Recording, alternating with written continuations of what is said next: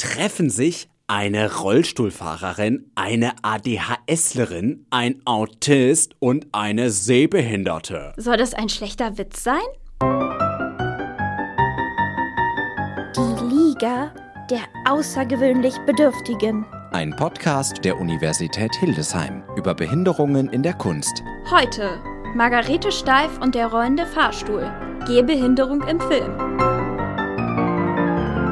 Für euch hinter Mikrofon Hi, ich bin Annika, ich studiere Kulturwissenschaften und meine Sehbehinderung heißt, wie ein Zauberspruch aus Harry Potter, Retinopathia pigmentosa.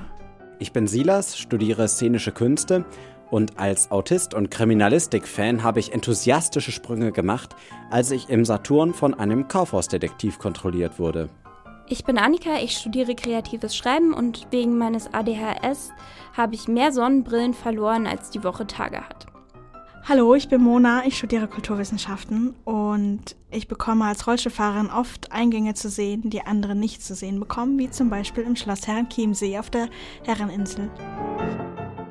Vom Wägele zum Rollstuhl, Margarete Steif, der Film. Wir sprechen heute über Margarete Steif, über ihre Lebensgeschichte und wie sie ihre Spielzeugfabrik erschaffen hat, die relativ klein anfing und heute eben die berühmten Teddybären produziert und natürlich noch viele andere Sachen mit dem berühmten Knopf im Ohr. Diese Frau, die im Rollstuhl gesessen hat, weil sie Kinderlähmung hat, lebte im 19. Jahrhundert und es war dementsprechend sehr schwer für sie, ihren Lebensweg zu finden. Was soll das sein, Margarete? Das sind Haars, Herr Lehrer. Wir schreiben mit rechts. Das ist ungerecht. Du lernst wie alle. Streck die Hand aus. Die linke. Aber die linke brauche ich noch. Das ist das einzig Gesunde, was ich noch habe. Die wichtigen Figuren in dem Film sind ihre Eltern und der Doktor, von dem sie operiert wird, der ihr eine Heilung verspricht. Deshalb fährt sie dann irgendwann nach Wien, kommt dann wieder nach Hause und stellt dann fest, sie kann nie wieder laufen. Eine andere Nebenhandlung, die noch erwähnt wird, ist so eine kleine Liebesgeschichte zwischen Margarete Steif und dem Julius, der ihr die erste Nähmaschine verkauft und den sie halt ziemlich toll findet. So, das ist das Wunderwerk. Nadel hoch, Füßchen runter. Und hier entsteht die Antriebskraft. Diese Kurbel mit der einen Hand festdrehen. Seht ihr? Das ist kinderleicht, das näht wie der Wind. Und diese Liebesgeschichte geht dann leider ja, recht zügig zu Ende und er heiratet dann stattdessen ihre beste Freundin äh, Charlotte und geht dann zurück mit ihr nach Salzburg. Hat es noch nicht gegeben. Spieltiere aus Stoff. Und wie entzückend die sind. Das hätte mir einfallen müssen. Revolutionär. Woher? Was soll denn der kosten? Vier Mark. 1,50, wenn ich 30 Stück davon nehme. Das ist viel Arbeit. Die muss bezahlt werden. Das zahlt kein Mensch. Davon kauft mein Kunde Kartoffel für den ganzen Winter. Am Ende stellt sich dann heraus, dass sie trotz allen Schwierigkeiten eine starke Persönlichkeit ist und sie selbst sich die Stärke rausgezogen hat, dass sie eben was Großartiges für Kinder erschaffen kann mit dem Spielzeug, für das sie aber auch kämpfen muss, immer wieder. All die Jahre habt ihr gut an mir verdient. Und jetzt wollt ihr mir nicht eine Woche geben. Tun Sie es nicht, leite ich die Zwangsversteigerung ein. Mit rechts kann ich nicht. Und mit links will ich nicht. Also, Frauen, worauf warten wir noch? Ich mag den sehr gerne, den Film, weil Margarete Steif eben auch eine Behinderung hat und ich habe dann immer gewisse Parallelen für mich in diesem Film dann gesehen, die mir sehr immer sehr gefallen haben und kam natürlich noch dieses historische Feeling dazu und deswegen wollte ich gerne über diesen Film halt sprechen. Ich fand es tatsächlich für mich voll spannend, dass da so historisch war der Film und ich da so dachte, ja krass, damals war das halt tatsächlich noch voll das Problem. Also damals war eine Behinderung ja meistens auch noch viel größer und einschränkender und tatsächlich viel problematischer, als sie es heute sein sollte. Und ich habe aber gemerkt, in dem Film werden viele Sachen genauso erzählt, wie sie heute immer noch erzählt werden. Also wenn man zum Beispiel überlegt, dass es ganz lange in dem Film darum geht, dass sie geheilt werden soll. Also fand ich zum Beispiel einen Aspekt, den es heute in so Filmen oder Geschichten und Narrativen über Menschen mit Behinderung immer noch gibt. Oder auch einfach im Alltag. Also, dass Mhm. es immer darum geht, dass man geheilt werden soll. Und das ist ja eigentlich voll schade, weil es heute das vielleicht gar nicht mehr so braucht, weil es heute halt viel bessere Ausstattung gibt und viel besseren Umgang und so eine Behinderung gar nicht mehr so eine große Behinderung ist wie damals, wo man halt in so einem Holzwagen höchstens durch die Gegend geschoben werden konnte, weil es irgendwie erst viel später den ersten richtigen Rollstuhl gab. Oder Fahrstuhl, wie Mhm. er da genannt wurde. Ja, das ist auch so eine lustige Anekdote mit dem Fahrstuhl, ähm, dass sie am Anfang nicht wusste, dass das Rollstuhl heißt, finde ich. Ja. Wie hast du denn, Mona, diesen Film entdeckt und wie hat er so eine Bedeutung für dich gewonnen? Wie alt warst du da? Oh, wann ich den das erste Mal gesehen habe, weiß ich nicht mehr genau. Ich, ich vermute, ich war so sieben oder sechs, als ich ihn zum ersten Mal gesehen habe. Ja, ähm, der Bezug kam halt, weil, weil ich halt auch Rollstuhlfahrerin bin von Geburt an und wie sie damit umgeht mit der Behinderung und auch dieses, ähm, diese Hoffnung zu haben, dass sie geheilt werden könnte oder dass sie eben immer diese Hoffnung hat, wieder laufen zu können, die ich halt auch habe persönlich. Also ähm, mich rührt der Film halt immer an gewissen Punkten, wenn sie operiert wird in dieser Klinik in Wien, wenn sie zu, zu diesem Dr. Werner fährt, der ihr eben helfen kann, aber trotzdem festzustellen, sie, sie kann halt da nicht laufen. Und ich meine, gut, ich persönlich kann ja auch laufen und jederzeit aussteigen, wenn ich möchte aus dem Rollstuhl, was sie eben nicht, nicht so richtig kann. Ähm, und gleichzeitig ist vielleicht noch der andere Bezug dazu, weil meine Oma halt ähm, auch ähm, in derselben Stadt groß geworden ist, wie Margarete Steif auch eben in Gingen an der Brenz im Schwabenland. und ähm, dass sie eben das Schneiderhandwerk halt auch in, in der sozusagen in der Fabrik von Margarete Steif äh, gelernt hat, als sie jung war. Und ich glaube, das hat auch nochmal irgendwie eine Connection ähm, für mich gebracht. Beim Schauen fand ich es auf jeden Fall sehr spannend, dass andere Filme, die irgendwo Behinderung thematisieren, das oft gleich schon relativ prominent in der ersten Szene einbauen. Aber hätte ich jetzt nicht die Vorgeschichte von Margarete Steif gewusst, dann hätte ich in der ersten Szene noch nicht erkennen können, dass sie Rollstuhlfahrerin ist. Da wird sie besucht von den Herren von der Bank, die die Fabrik verkaufen wollen, und sitzt eben hinter ihrem Schreibtisch. Und ohne diese Vorgeschichte wäre mir das noch nicht klar gewesen. Also da hat der Film das bewusst noch zurückgehalten, was ich mutig fand, weil allein dadurch, dass der äh, dass die Schwierigkeit und die Lähmung der Beine erst in der zweiten Szene kam, war es viel selbstverständlicher eingeführt, als wenn es so hervorgestellt mhm. wäre. Das stimmt. Und das fand ich aber auch voll stark, weil sie da ja aus der Behinderung, also dass sie mit rechts nicht schreiben kann, wie so eine Stärke oder so, so eine Ausflucht sucht. Und das geht die, fast die gleiche Szene gibt es ja dann nochmal in der Schule, ähm, wo der Lehrer irgendwie sie ähm, auf die Hand schlagen will, weil sie mit links schreibt. Und äh, sie dann sagt, sie will jetzt nicht auf die linke Hand geschlagen werden, weil das das einzig Gesunde an ihrem Körper ist und so auch so darum herumkommt, dass sie jetzt bestraft wird. Und das fand ich so zwei Momente, wo, wo ja die Behinderung irgendwie so von ihr benutzt wurde, etwas nicht machen zu müssen, was sie nicht möchte. Und das fand ich irgendwie auch spannende Momente, das so darzustellen.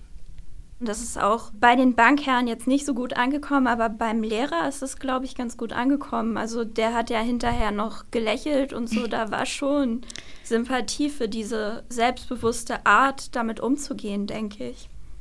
Es ging ja auch ganz viel gar nicht da, nur darum, dass sie aufgrund ihrer Behinderung eingeschränkt ist, sondern einfach auch, weil sie eine Geschäftsfrau ist und sich das einfach auch gar nicht gehört hat. Und ich habe mich zum Beispiel auch gefragt, ob sie, wenn sie nicht sowieso schon irgendwie so eine Ausgestoßene in der Stadt gewesen wäre, ob sie dann überhaupt das alles so gemacht hätte. Ähm, weil sie irgendwie wie so eine Sonderrolle hatte und daraus irgendwie, glaube ich, auch viel mhm. so ein Selbstbewusstsein aufgebaut hat, dass sie überhaupt dieses ganze Geschäft und die Firma und die Fabrik aufbauen konnte. Und ich fand das also auch so intersektional gedacht, dass sie so auf zwei Arten Diskriminierung erlebt und auch die Diskriminierung für ihre Behinderung noch mal viel stärker ist, weil sie eine Frau ist und als Frau irgendwie schön zu sein hat und heiratbar zu sein hat. Also da geht es ja auch viel drum, dass niemand sie heiraten will ähm, aufgrund ihrer Behinderung. Und das fand ich auch irgendwie spannend, dass das irgendwie so sehr viel thematisiert wurde, wie das so korreliert, die Behinderung und das Frausein so sehr mich diese Figur natürlich auch fasziniert und in ihren Bann gezogen hat. Ich muss sagen, ich war an einigen Stellen ein bisschen verblüfft, weil da erschien mir diese Figur fast zu modern angehaucht zu sein. Also in, in ihrer Denkweise zu sagen, ähm, mein Körper, der wird vielleicht mein Leben lang nicht heilbar sein, aber meinem Kopf geht es gut und das ist die Hauptsache. Das war von der Lebensauffassung her so reif und hätte auch der heutigen Zeit entstammen können als Zitate, dass ich mich da gefragt hatte, kann das so gewesen sein und kann sie, die sie in einer Welt, die sie mit solchen Bildern von Krüppeln, wie sie ja genannt werden, konfrontiert, dass sie da so einen Geist überhaupt entwickeln kann? Ich glaube, das ist halt Interpretationssache, das so modern anzulegen. Aber ich glaube, deshalb hat mich ja deshalb das auch mitgerissen, weil es gerade, natürlich geht es um was Historisches, aber das lässt sich ganz gut in die heutige Zeit halt transferieren. Und trotzdem hat es einen gewissen traditionellen historischen Charakter und spiegelt natürlich die Zeit auch wieder. Eben dieses auch Gottesfürcht, äh, Gottes, ähm, dieses Kirchending und auch, dass sie vom Onkel einen Wagen, äh, der im Film netterweise immer Wägele genannt wird, ähm, bekommen hat. Dann konnte sie ja mit in die Kirche gehen. Also sie wollte ganz nach vorne ähm, äh, stehen bleiben. Und ihr kleiner Bruder hat sie da hingezogen und der Pfarrer hat dann auch gesagt, nee, sowas wollen wir hier nicht sehen. Vielleicht ist es auch ein Kontrast, also eben, dass sie eben eben viel weiter in der Zeit geistig voraus ist und das in Kontrast gesehen zu der Zeit, in der sie gelebt hat. Ja. Das fand ich dann auch irgendwie so biografisch voll spannend, ähm, in Bezug auf, also woher hat sie dieses Selbstbewusstsein in Bezug darauf, wie ihre Eltern damit umgehen, mit ihr und ihrer Behinderung, weil ja vor allem ihre Mutter wirklich nicht so, nicht so richtig nett ist und äh, sehr, glaube ich, darüber verzweifelt. Und das fand ich was voll Spannendes, weil ich zum Beispiel, erzähle ich jetzt einfach, habe äh, auch das Gefühl, dass es für meine Mutter sehr viel schwerer war, dass meine Schwester und ich eine Sehbehinderung haben, als sie diagnostiziert wurde, als es für uns jemals war. Und das hat man ja im Film, finde ich, bei der Margareta auch das Gefühl, dass es für sie viel weniger schwer zu akzeptieren ist als für ihre Mutter. Da habe ich mich dann aber gefragt, ob das gerade daher kommt, dass die Mutter so darüber verzweifelt, dass sie so ein Selbstbewusstsein hat und einfach sagt, das ist nicht so wichtig. Oder ob das eher un unlogisch ist, dass das passiert oder ob das einfach sehr typabhängig ist. Aber ich habe dann das Gefühl, es ist auch einfach nochmal voll wichtig, wie Eltern damit umgehen, dass es eine Behinderung gibt ähm, und wie darüber gesprochen wird. Ich glaube, sie hatte ja auch so eine sehr gute, sehr vertrauensvolle Beziehung zu ihrem Bruder, der dann auch so ein bisschen ihr ganzes Leben lang sie quasi so freundschaftlich begleitet hat, letztendlich, wenn ich denke, um, in, um welche Beziehung würde, geht es im Film, wenn man es denn so sehen möchte, dann denke ich, geht es um die Freundschaft zwischen Margarete und ihrem Bruder. Ich dachte, es geht um die Hochzeit zwischen Charlotte und dem Julius. Glaubt ihr, dass das daher, also dass er sie deswegen nicht heiraten will? Habt ihr das so gelesen? Oder hat er sich einfach in die Charlotte mit dem schönen Kleid das die Margarete genäht hat, verliebt. Oh, so bitter. Der wollte einfach seine Nähmaschine loswerden.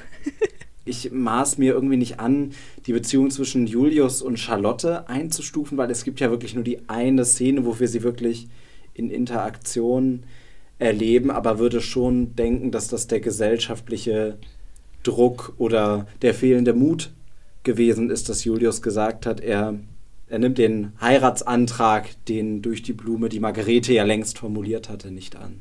Bei der Szene mit, mit der Charlotte fällt mir gerade ein, dass ich denke, das ist auch eine total spannende Szene. Ist auf jeden Fall ein, ein lustiges Fest anscheinend, wo viele Leute in schönen Kleidern tanzen. ähm, und ja, die Margarete auch irgendwie gezeigt wird, wie sie so zuguckt und nicht mittanzen kann.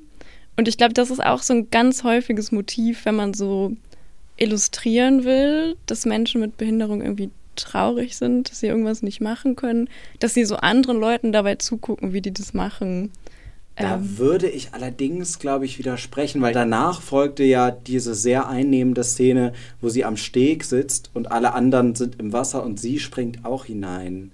Also dadurch wurde ja die Szene fast wieder wettgemacht, dadurch, dass es kurz dieses Verzweifeln gab, aber sie sich dann ähm, überwindet und ins Wasser springt. Dass sie was tut, was man überhaupt nicht erwartet hätte und eine Situation so dreht, indem sie da schwimmt und doch mitmacht. Das fand ich ja auch eine der schönsten Szenen, so nach dem Motto, ich kann, ich kann auch einiges, was ihr könnt, so.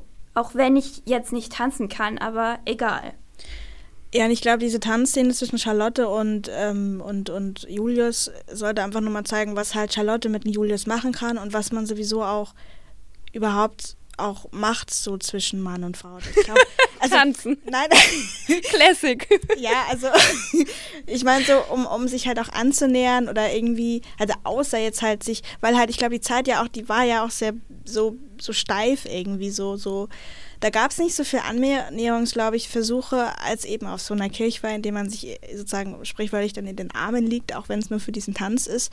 Und es ist genau diese Annäherung, die Margarete halt nicht machen kann. Aber, aber auf jeden Fall spannend, dass sie dann aber auf andere Weise eben triumphal dann in das Wasser geht. Vor allem nochmal eine Auflösung von dieser, also dass sie eben durch, die, durch den Aufenthalt in der Klinik die, die Scheu vom äh, Wasser verliert und dadurch aber nochmal einen triumphalen Moment eben bekommen hat. Durch diese Angst, die halt damals sie eben versehentlich ins Wasser gerast ist mit ihrem Wägele und dem Fritz. Und, und ein Punkt, den nur sie haben kann in dem Moment dann, weil sie es nur erlebt hat. Das erscheint mir auf jeden Fall auch eine Schlüsselszene zu sein und hat sich mit am meisten eingebrannt, wie die beiden Männer ins Wasser springen, um die Kinder zu retten. Und dann ruft der eine zuerst der Fritz, also der Bruder, das ist der Gesunde, dass der sozusagen Vorrang genießt, wo es mir wirklich das Herz zugeschnürt hat. Und ich glaube, diese aus heutiger Sicht bösen Sätze, die haben sich fast noch tiefer bei mir eingebrannt als diese hoffnungsvollen, starken Zitate von Margarete Steif selbst. Ja, auch der Umgang mit dem Wort Krüppel, oder? Also das Boah, fand ich ja. total krass. Das wird ja heute irgendwie, habe ich irgendwie nochmal gedacht, wie schön, dass wir einfach schon in besseren Zeiten leben und irgendwie sehr viel behutsamer mit Sprache umgegangen wird. Und auch einfach ein gutes Beispiel dafür, dass es nicht nur darum geht, dass man gute Ausstattung hat, um Behinderungen auszugleichen, sondern auch, dass so, wie man wahrgenommen wird, ähm, voll wichtig ist. Ja, stimme ich voll zu, vor allem weil die Sprache auch so viel macht, auch mit einem selber, ja, wenn man sich ja ständig auch als Krüppel selbst bezeichnet. Oh, gruselig der Gedanke, finde ich. Mir fällt auch noch ein, was mir so richtig das Herz hat zerspringen lassen, ist, als sie sich so in Julius anfängt zu verlieben und dann mit Fritz, also mit dem Bruder drüber redet und dann so sagt, so eine wie ich darf so. sich nicht verlieben. Da dachte ich mir, so ganz frei machen konnte sie sich nicht von diesen ganzen gesellschaftlichen Dingen, weil man ja doch in einer Umwelt lebt. Ich glaube, die anderen Sachen, wo sie so sehr selbstbewusst ist, die sind ja so außerhalb von ihr und dieses sich verlieben und eine Beziehung führen ist ja so sehr nah an ihr dran. Und ich glaube, das ist dann auch so sehr nah dran an den Sachen, die man so internalisiert hat. Also ich kenne das auch von mir, dass wenn so Sachen weiter weg sind, dann kann ich auch, also so Diskriminierung oder so, dann kann ich da auch irgendwie so wütend drauf sein. Aber gerade wenn so Sachen dann auch irgendwie von Leuten kommen, die einem näher stehen, ähm, so von Freundinnen oder so, dass man nicht nur das, das viel mehr verletzend findet, sondern dass man dann auch viel mehr noch drüber nachdenkt, ob die nicht vielleicht doch recht haben, obwohl man weiß, dass das irgendwie doof rausgerutscht ist. Aber ich glaube, ja, je näher Leute einem sind, desto eher zweifelt man dann auch an sich selber. Wenn man sich verlieben will, will man ja vom anderen gemocht werden und das Offensichtliche sieht man, ja gut, sie sitzt, sie muss halt sitzen, aber eben der Körper, der halt nicht, ähm, wo sie denkt, dass kein anderer schön finden könnte, dann findet sie es ja selbst auch nicht schön. Oder diese Auseinandersetzung, ich glaube, die fehlt ihr. Also Ja, sie weiß, dass sie klug ist und dass sie das mit dem Kopf alles hinkriegt, aber sie glaubt nicht, dass sie begehrenswert ist. Ja, und Ja. Ich, das ist aber, glaube ich, echt auch noch heutzutage nicht so richtig. Also ich glaube, da wird viel dran gearbeitet und da gibt es voll viele Leute, die da gute Arbeit leisten. Das ist so Menschen, die nicht in der Norm entsprechen, körperlich sich selbst akzeptieren und schön finden. kann ich vielleicht kurz ähm, eine ganz kurzen Exkurs machen, weil ich ähm, vor zwei, drei Jahren mal ein Theaterstück gesehen habe äh, mit vier Schauspielern. Zwei waren behindert und zwei nicht. Die haben sich dann auch sehr ähm, nackt ausgezogen, also fast komplett, ähm, bis auf die Unterwäsche. Und sie haben quasi eine sexuelle, aber sehr nicht erotisch, nicht irgendwie ähm, ja, anbiedernd oder irgendwie so eine sehr sinnliche Darstellung von einer, zum sexuellen Verkehr, sag ich mal, ähm, dargestellt.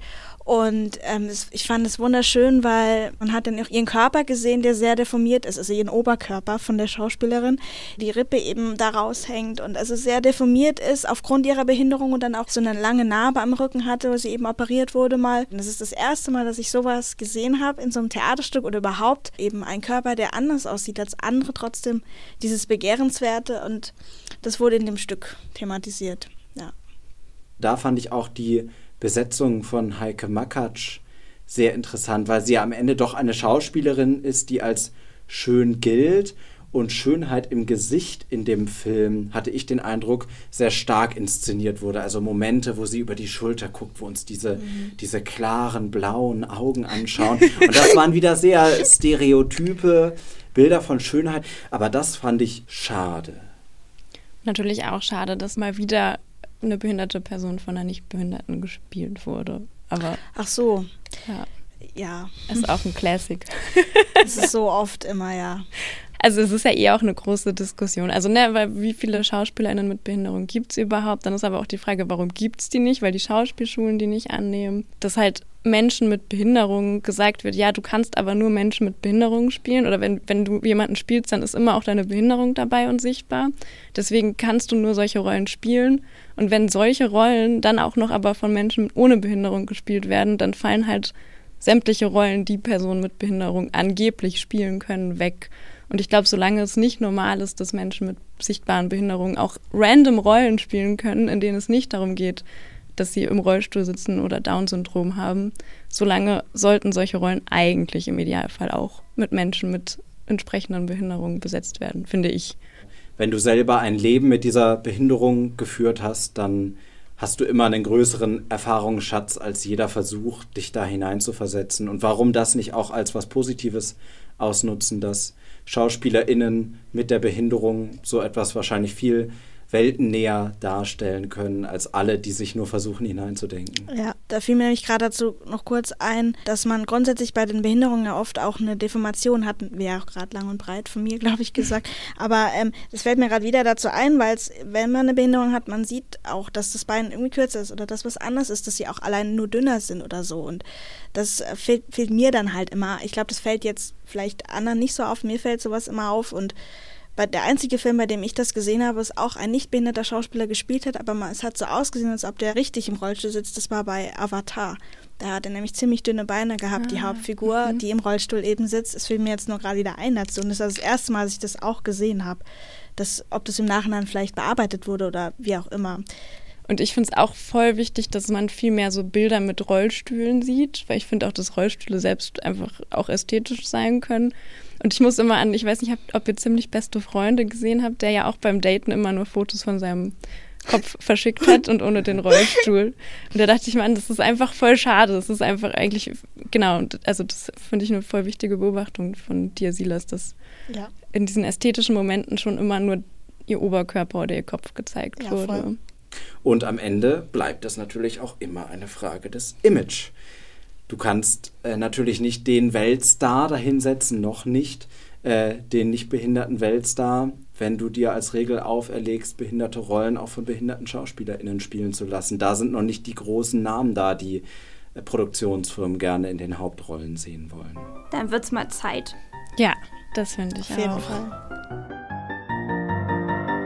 Das war Margarete Steif und der rollende Fahrstuhl. Gehbehinderung im Film. Nächstes Mal geht es um Rainman und die Summe der Zahnstocher. Autismus im Film.